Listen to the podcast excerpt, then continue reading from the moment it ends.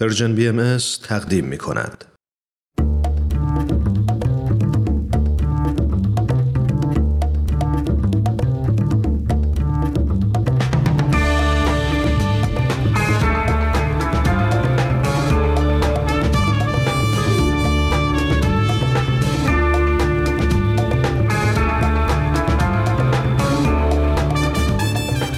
شنوندگان عزیز رادیو پیام دوست سلام من سهیل مهاجری میزبان شما هستم با یه قسمت دیگه از مجموعه به سوی دنیای بهتر. با ما همراه باشید.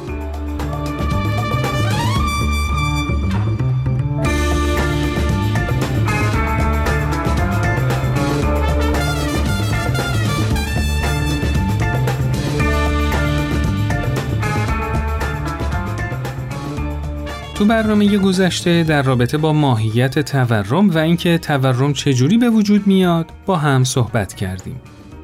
کشور ما ایران هم سالیان ساله که درگیر تورم مزمنه و شاید بزرگترین علتش مدیریت دولتی موجوده.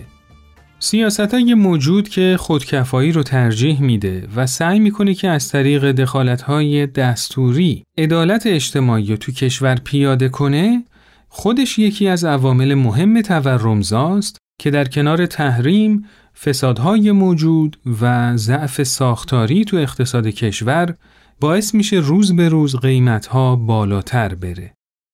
خوبه توجه داشته باشیم که سیستم اقتصادی یک کشور مثل یه اکوسیستم عمل می‌کنه و هر گونه دخالت در اون باید با مطالعه زیاد و بررسی همه جوانب صورت بگیره. و به صورت طولانی مدت بهش نگاه بشه. چرا که کوچکترین تغییر تو تعادل خودکار سیستم اقتصادی هرچند که ممکنه تأثیرات مثبتی و تو یه بخشی از اقتصاد داشته باشه و مشکلی از مشکلات رو حل کنه و یا تعدیل کنه اما در عمل اگه این تغییر همه جانبه بررسی نشده باشه تأثیرات منفی زیادی و در کلیت اقتصاد کشور ایجاد می‌کنه. برای مثال شما در نظر بگیرید که دولت ایران برای قدم برداشتن تو مسیر عدالت اجتماعی تصمیم بگیره که قیمت نون که یک کالای مهم برای اقشار فقیر جامعه است رو پایین نگه داره. کاری که سالیان سال داره انجام میشه. از طرفی نمی‌تونه همه فشار حاصل از این اقدام رو دوش کشاورز بندازه. برای همین گندم و با یه قیمت تا حدودی مناسب از کشاورز می‌خره و بعد آرد رو با قیمت ارزونتری نسبت به خریدش به نانوایی ها میفروشه یا به اصطلاح به اونا یارانه میده. از طرفی هم ارزون بودن نان باعث بالا رفتن تقاضا میشه و حتی مقدار زیادی از این نان به خاطر ارزون بودن قیمت اون دور ریخته میشه. در نهایت این گرون خریدن گندم و ارزون فروختن آرد یه هزینه قابل توجهی رو برای دولت به وجود میاره که باعث کسری بودجه میشه. و همونطوری که تو قسمت قبل گفتیم کسری بودجه علت اصلی تورمه.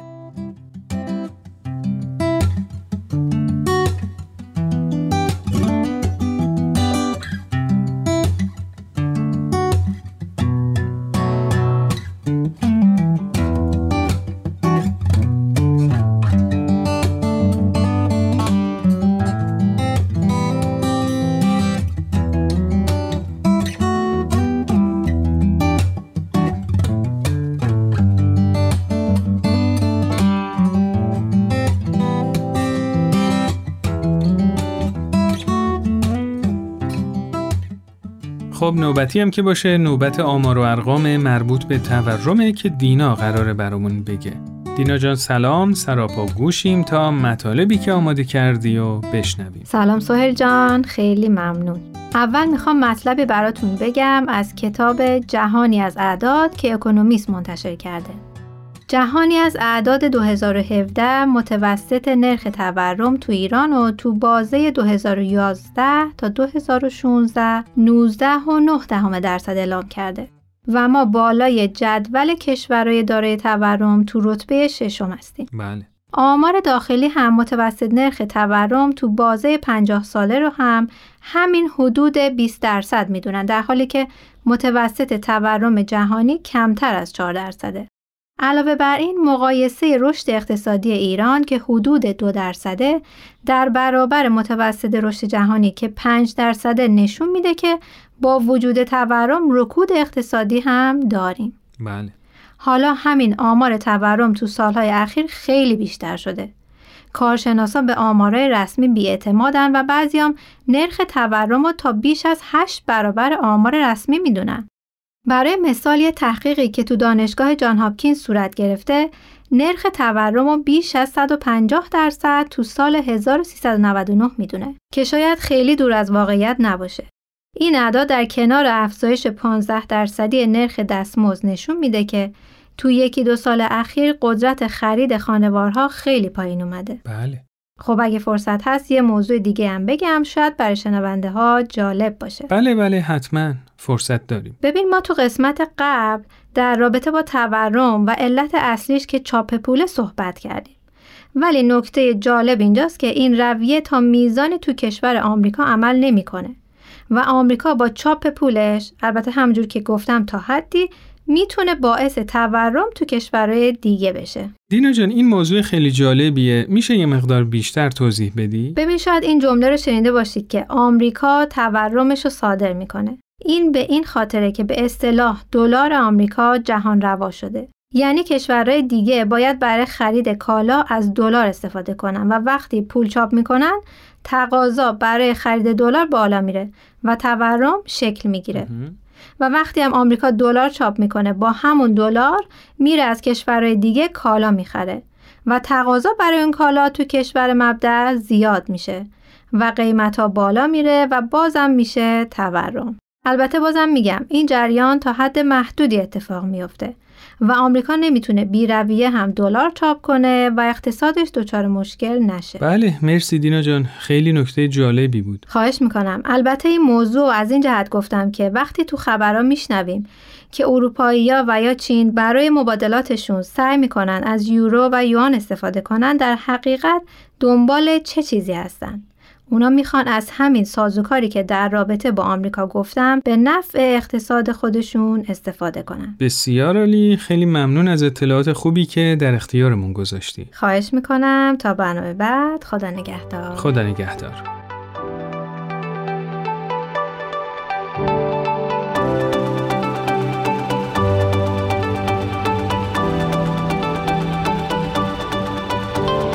سلام ماریا هستم با گزارشگر این هفته در خدمت شما.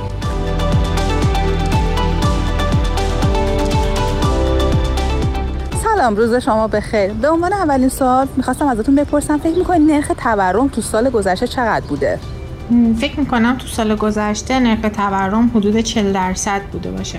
از نظر من نرخ تورم 100 درصد یا حتی بیشتر بوده نسبت به سال گذشته. توجه قیمت کالاهایی که افزایش داشته تقریبا 300 400 برابر افزایش تورم داشتیم. به نظرتون افزایش قیمت تو همه کالاها بوده یا فقط بعضیاشون افزایش قیمت داشتن؟ تو همه چیزا ما افزایش قیمت داشتیم. درسته که مسکن و طلا و دلار مثلا خیلی گرون شده ولی تو مایحتاج روزانه آدم ها مثل مواد خوردنی گوشت مرغ اینجور چیزا اونا هم افزایش 100 درصدی داشتن. همه کالاها بوده رویت شده این تورمه. حالا یه کالایی بوده 200 برابر تورم داشته یه کالایی بوده 300 برابر تورم داشته. ولی توی همه کالا تاثیر داشته. توی همه کالاها بوده. آیا قیمت خدمات هم همینقدر افزایش داشته؟ خدمات هم همینقدر افزایش داشته به نظر من. بله قیمت خدمات هم به همین نسبت اضافه شده ولی کیفیتشون از نظر من که نصف هم حتی شده. خدمات نه به این شکل نبوده. خیلی درصد جزئی تغییر داشته. به نظرتون تو بالا رفتن قیمت ها مقصر کیه؟ همه ما تو بالا رفتن قیمت ها مقصریم. درسته که مقصر اصلی دولت به خاطر عدم مدیریت و کنترل نکردنش. ولی همه ما ما اگه یه جنسی رو می‌خریم دوست داریم که روش خیلی گرونتر بفروشیم و سود بیشتری کنیم. اینطوری نیستش که شخص مقصر نباشه. نه به نظر من تک تک ما مقصریم. به نظر من دولت هست که برنامه‌ریزی درستی نداشته و حتی قدرت کنترل این برنامه رو هم نداره. درصد خیلی زیادی میشه گفت دولت و یه درصد خیلی کمی هم میشه گفت خود مردم هم تاثیر داشتن. درسته. به نظر شما مردم تو بالا رفتن قیمت ها نقش دارن یا نه؟ اگه نقش دارن فکر می‌کنید نقششون چیه؟ بله صد درصد مردم مقصرن. به خاطر که وقتی که یه چیزی گرون میشه به جای مبارزه کردن و نخریدنش به نشونه اعتراض بدتر حجوم میارن چند برابر می‌خرن برای ماهای بعدیشون هم ذخیره می‌کنن و این کاملا اشتباهه. و خود مردم هستن که با خریداشون از این قضیه حمایت می‌کنن. مردم هم نقش دارن مثلا یه کاله که اعلام می‌کنه خواد گرون بشه مردم حجوم میارن به خریدنش و انبار کردنش. یا حالا اون کارخونه که تولید کننده اون کالا هستش جنسش رو دفاع می‌کنه تا زمانی که حالا قیمت مشخص بشه بالا بره بعد عرضه کنه. فکر می‌کنید چه کمکی می‌تونیم بکنیم که تورم تو کشور کم بشه؟ به نظر من هیچ کمکی نمی‌تونیم بکنیم چون که درست کردن تورم و بقیه چیزا تو مشکل ما یه مسئله فرهنگی هست و ما متاسفانه این فرهنگ رو نداریم و درست هم نخواهد شد مگر اینکه شروع کنیم یه زیرساختی از توی مدرسه ها به بچه ها آموزش داده بشه که خب چون مقایرتش رو تو خانواده ها می‌بینن عملا تأثیری نداره ولی شاید بتونیم امیدوار باشیم برای ده نسل آینده بتونیم یه کار ریشه ای انجام بدیم. والا نظری ندارم. این مردم یه مدت کالاهایی که واقعا مورد نیازشون نیست و که قیمتشون خیلی بالا رفته تورم داشته تهیه نکنن و اون جنس ها توسط مردم خریداری نشه قیمت طبیعتا میشکنه. ممنون که من رو یک بار دیگه با گزارشگر این هفته همراهی کردید. شما رو به خدای بزرگ میسپارم و تا گزارشگر بعدی خدا نگهدار.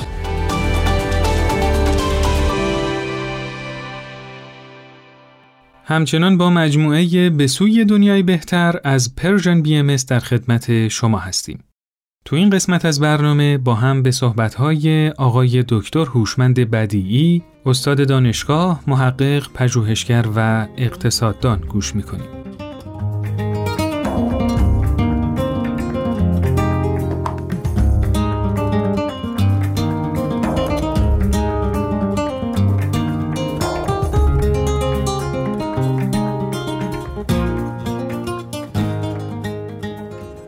شنوندگان عزیز برنامه به سوی دنیای بهتر سعادتی است که باز هم با شما هستم. در برنامه قبلی تعریفی از تورم و یا افزایش قیمت ها شد و به چالش هایی که مخصوصا در ایران داریم به طور مختصر اشاره شد. در این برنامه دلایلی رو که باعث تورم در ایران میشه به طور خیلی مختصر خدمتون عرض می‌کنم. افزایش قیمت ها در ایران می‌تونه به چند دلیل باشه. یکی این که پول بیارزش میشه. یعنی اینکه این اجناسی که در این سبد خیالی که در برنامه قبل به اون اشاره شد اجناسی که در این سبد قرار دارند مانند شیر، پنیر، گوشت، نون و دهها و دهها قلم اجناس دیگه که معمولا ضروری هم هستند ارزش بیشتری پیدا می کنند چون پول بی ارزش شده. لذا باید بیشتر از این پول بیارزش بدهیم تا بتونیم از این اجناسی که حالا با ارزش هستند خریداری کنیم. پس خود بیارزشی پول باعث افزایش قیمت هاست.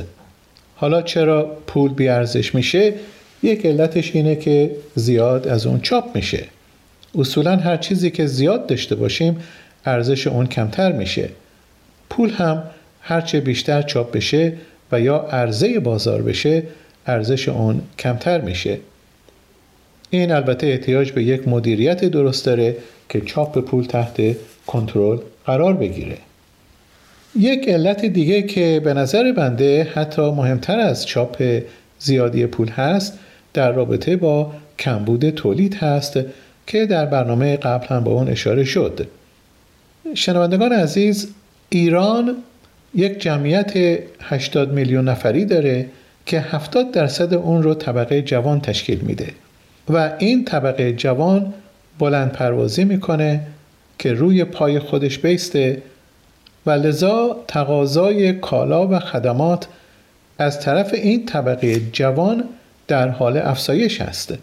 و چون تولیدات ما به اندازه کافی نیست که پاسخگوی احتیاجات این طبقه رو بدهد تنها اتفاقی که میفته این هست که قیمت ها افزایش پیدا می‌کنه. بنابراین تولید پایین هست و با پول بی ارزش تنها اتفاقی که در بازار میفته اینه که قیمت ها بالا برند. در واقع اینجا پدیده قیمت داره به مردم یک سیگنال میده یک علامتی میده که تولید کم هست و پول بی ارزش و اگر مواظب خرید خودمون نباشیم قیمت ها بالاتر هم خواهد رفت.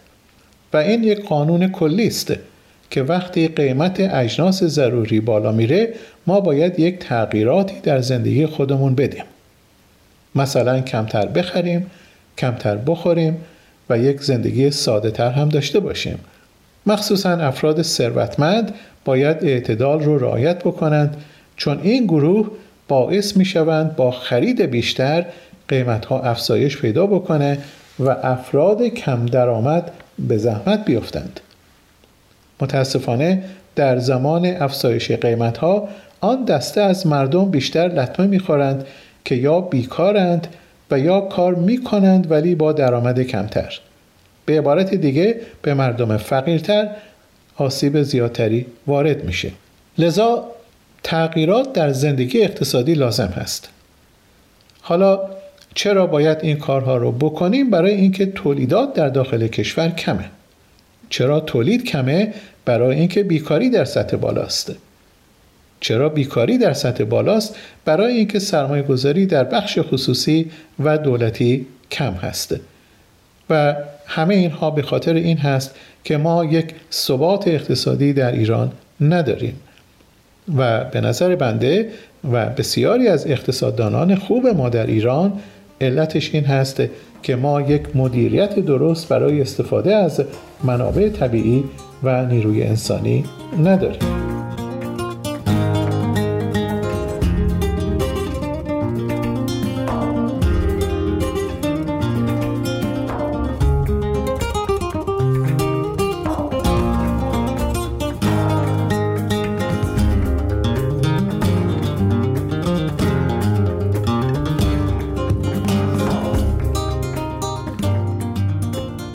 حالا اگر تولید در داخل ایران کمه و باعث تورم میشه کمبود اون باید از کشورهای دیگه وارد بشه. در این مورد هم ایران مشکل داشتن ارز رو داره.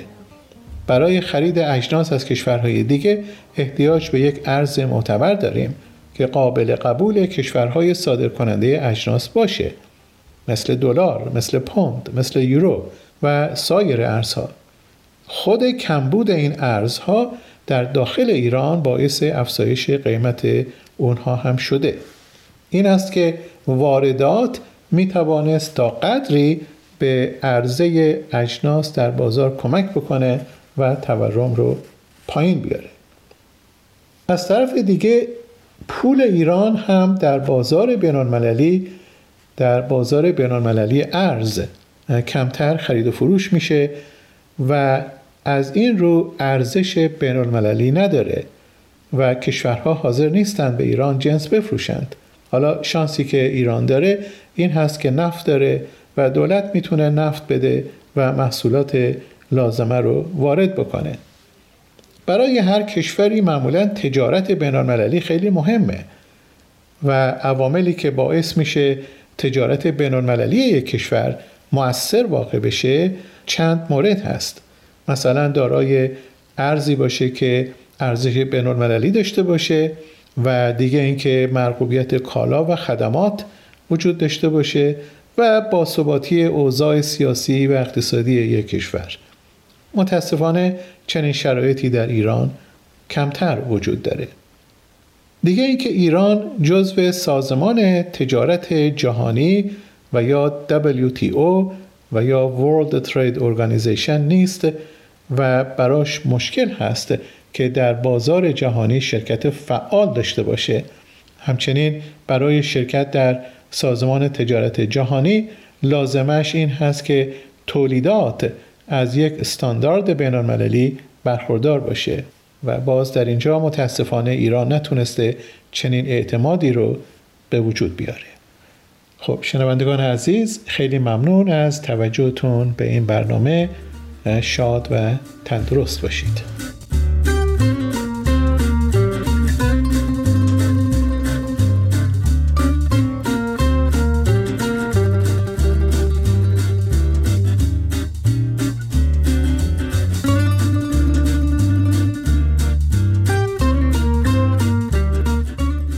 تورم مزمن باعث میشه خانواده ها تحت فشارهای اقتصادی قرار بگیرن و این فشار اقتصادی برای اقشار کم درآمد و فقیرتر خیلی سختتر و غیرقابل تحملتر خواهد بود. بخش بزرگی از درآمد افراد فقیر صرف خرید کالاها و خدمات ضروری میشه و وقتی قدرت خرید اونا کمتر بشه مجبورن از احتیاجات ضروری زندگیشون صرف نظر کنن چون در واقع احتیاجات غیر ضروری یا پسندازی ندارن که بخوان از اون استفاده کنن. برای همین وقتی داریم سعی می‌کنیم تو این سیلاب متلاطم اقتصادی چرخ اقتصاد خانوادهمون رو بچرخونیم و از فرصت استفاده کنیم که اندک پسندازی هم که داریم و به نوعی ارزشمند نگه داریم باید حواسمون باشه روشهایی رو انتخاب کنیم که کمترین تأثیر رو تو افزایش تورم داشته باشه. و تا می‌تونیم از حرکتهای هیجانی و تزریق بیرویه و بیفکر و منطق پول به بازارهای مختلف خودداری کنیم. بهتره که از رفتارهای تورمی به شدت پرهیز کنیم. سبک زندگیمونو به نحوی انتخاب کنیم که از مصرفگرایی و تجملات دور باشیم تا اگه با کنترل میزان مصرف دخلمون از خرجمون بیشتر شد بتونیم تو سرمایه گذاری مولد مشارکت کنیم تا از این طریق به رشد اقتصادی کشور کمک کرده باشیم و سهم خودمون رو تو از بین بردن این بیماری خانمانسوز ایفا کنیم. البته سرمایه گذاری خوب هم کار ساده ای نیست و نیازمند تحقیق و مطالعه و کسب تجربه است که ما سعی می کنیم تا جایی که می‌تونیم تو قسمت های بعدی این برنامه در این رابطه با هم گفتگو کنیم.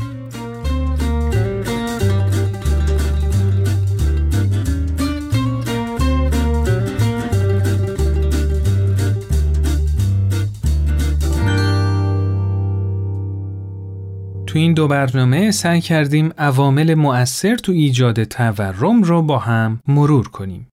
هرچند که حل این مشکل تا حدود زیادی به عهده اولیای امور کشورمونه ولی نقش مردم هم تو حل این مشکل ناچیز نیست و باید همیشه در تصمیم گیریامون و انتخاب سبک زندگیمون تو مسائلی مثل مصرف، پسنداز، سرمایه گذاری و کسب درآمد با هوشیاری عمل کنیم و مواظب باشیم که از رفتار تورمزا دوری کنیم. از اونجایی که بصیرت بیشتر ما تو دیدگاه و نظر باعث شجاعت بیشتر تو عملکردمون میشه، خوبه که همیشه سعی کنیم دید اقتصادیمون رو نسبت به مسائل تقویت کنیم. برای همین پیشنهاد می‌کنم کتاب دید اقتصادی داستانی جذاب برای آموختن اقتصاد نوشته پیتر و اندرو شیف به ترجمه آقای سهند همزهی رو مطالعه کنید. این کتاب در قالب داستان مسائل بنیادی اقتصاد رو با یه زبون جذاب و ساده بیان می‌کنه و دید خوبی نسبت به موضوعات مختلف اقتصادی مثل تورم، سرمایه گذاری و اشتغال رو به خواننده میده. امیدوارم که بتونید این کتاب خوب رو بخونید و ازش لذت ببرید.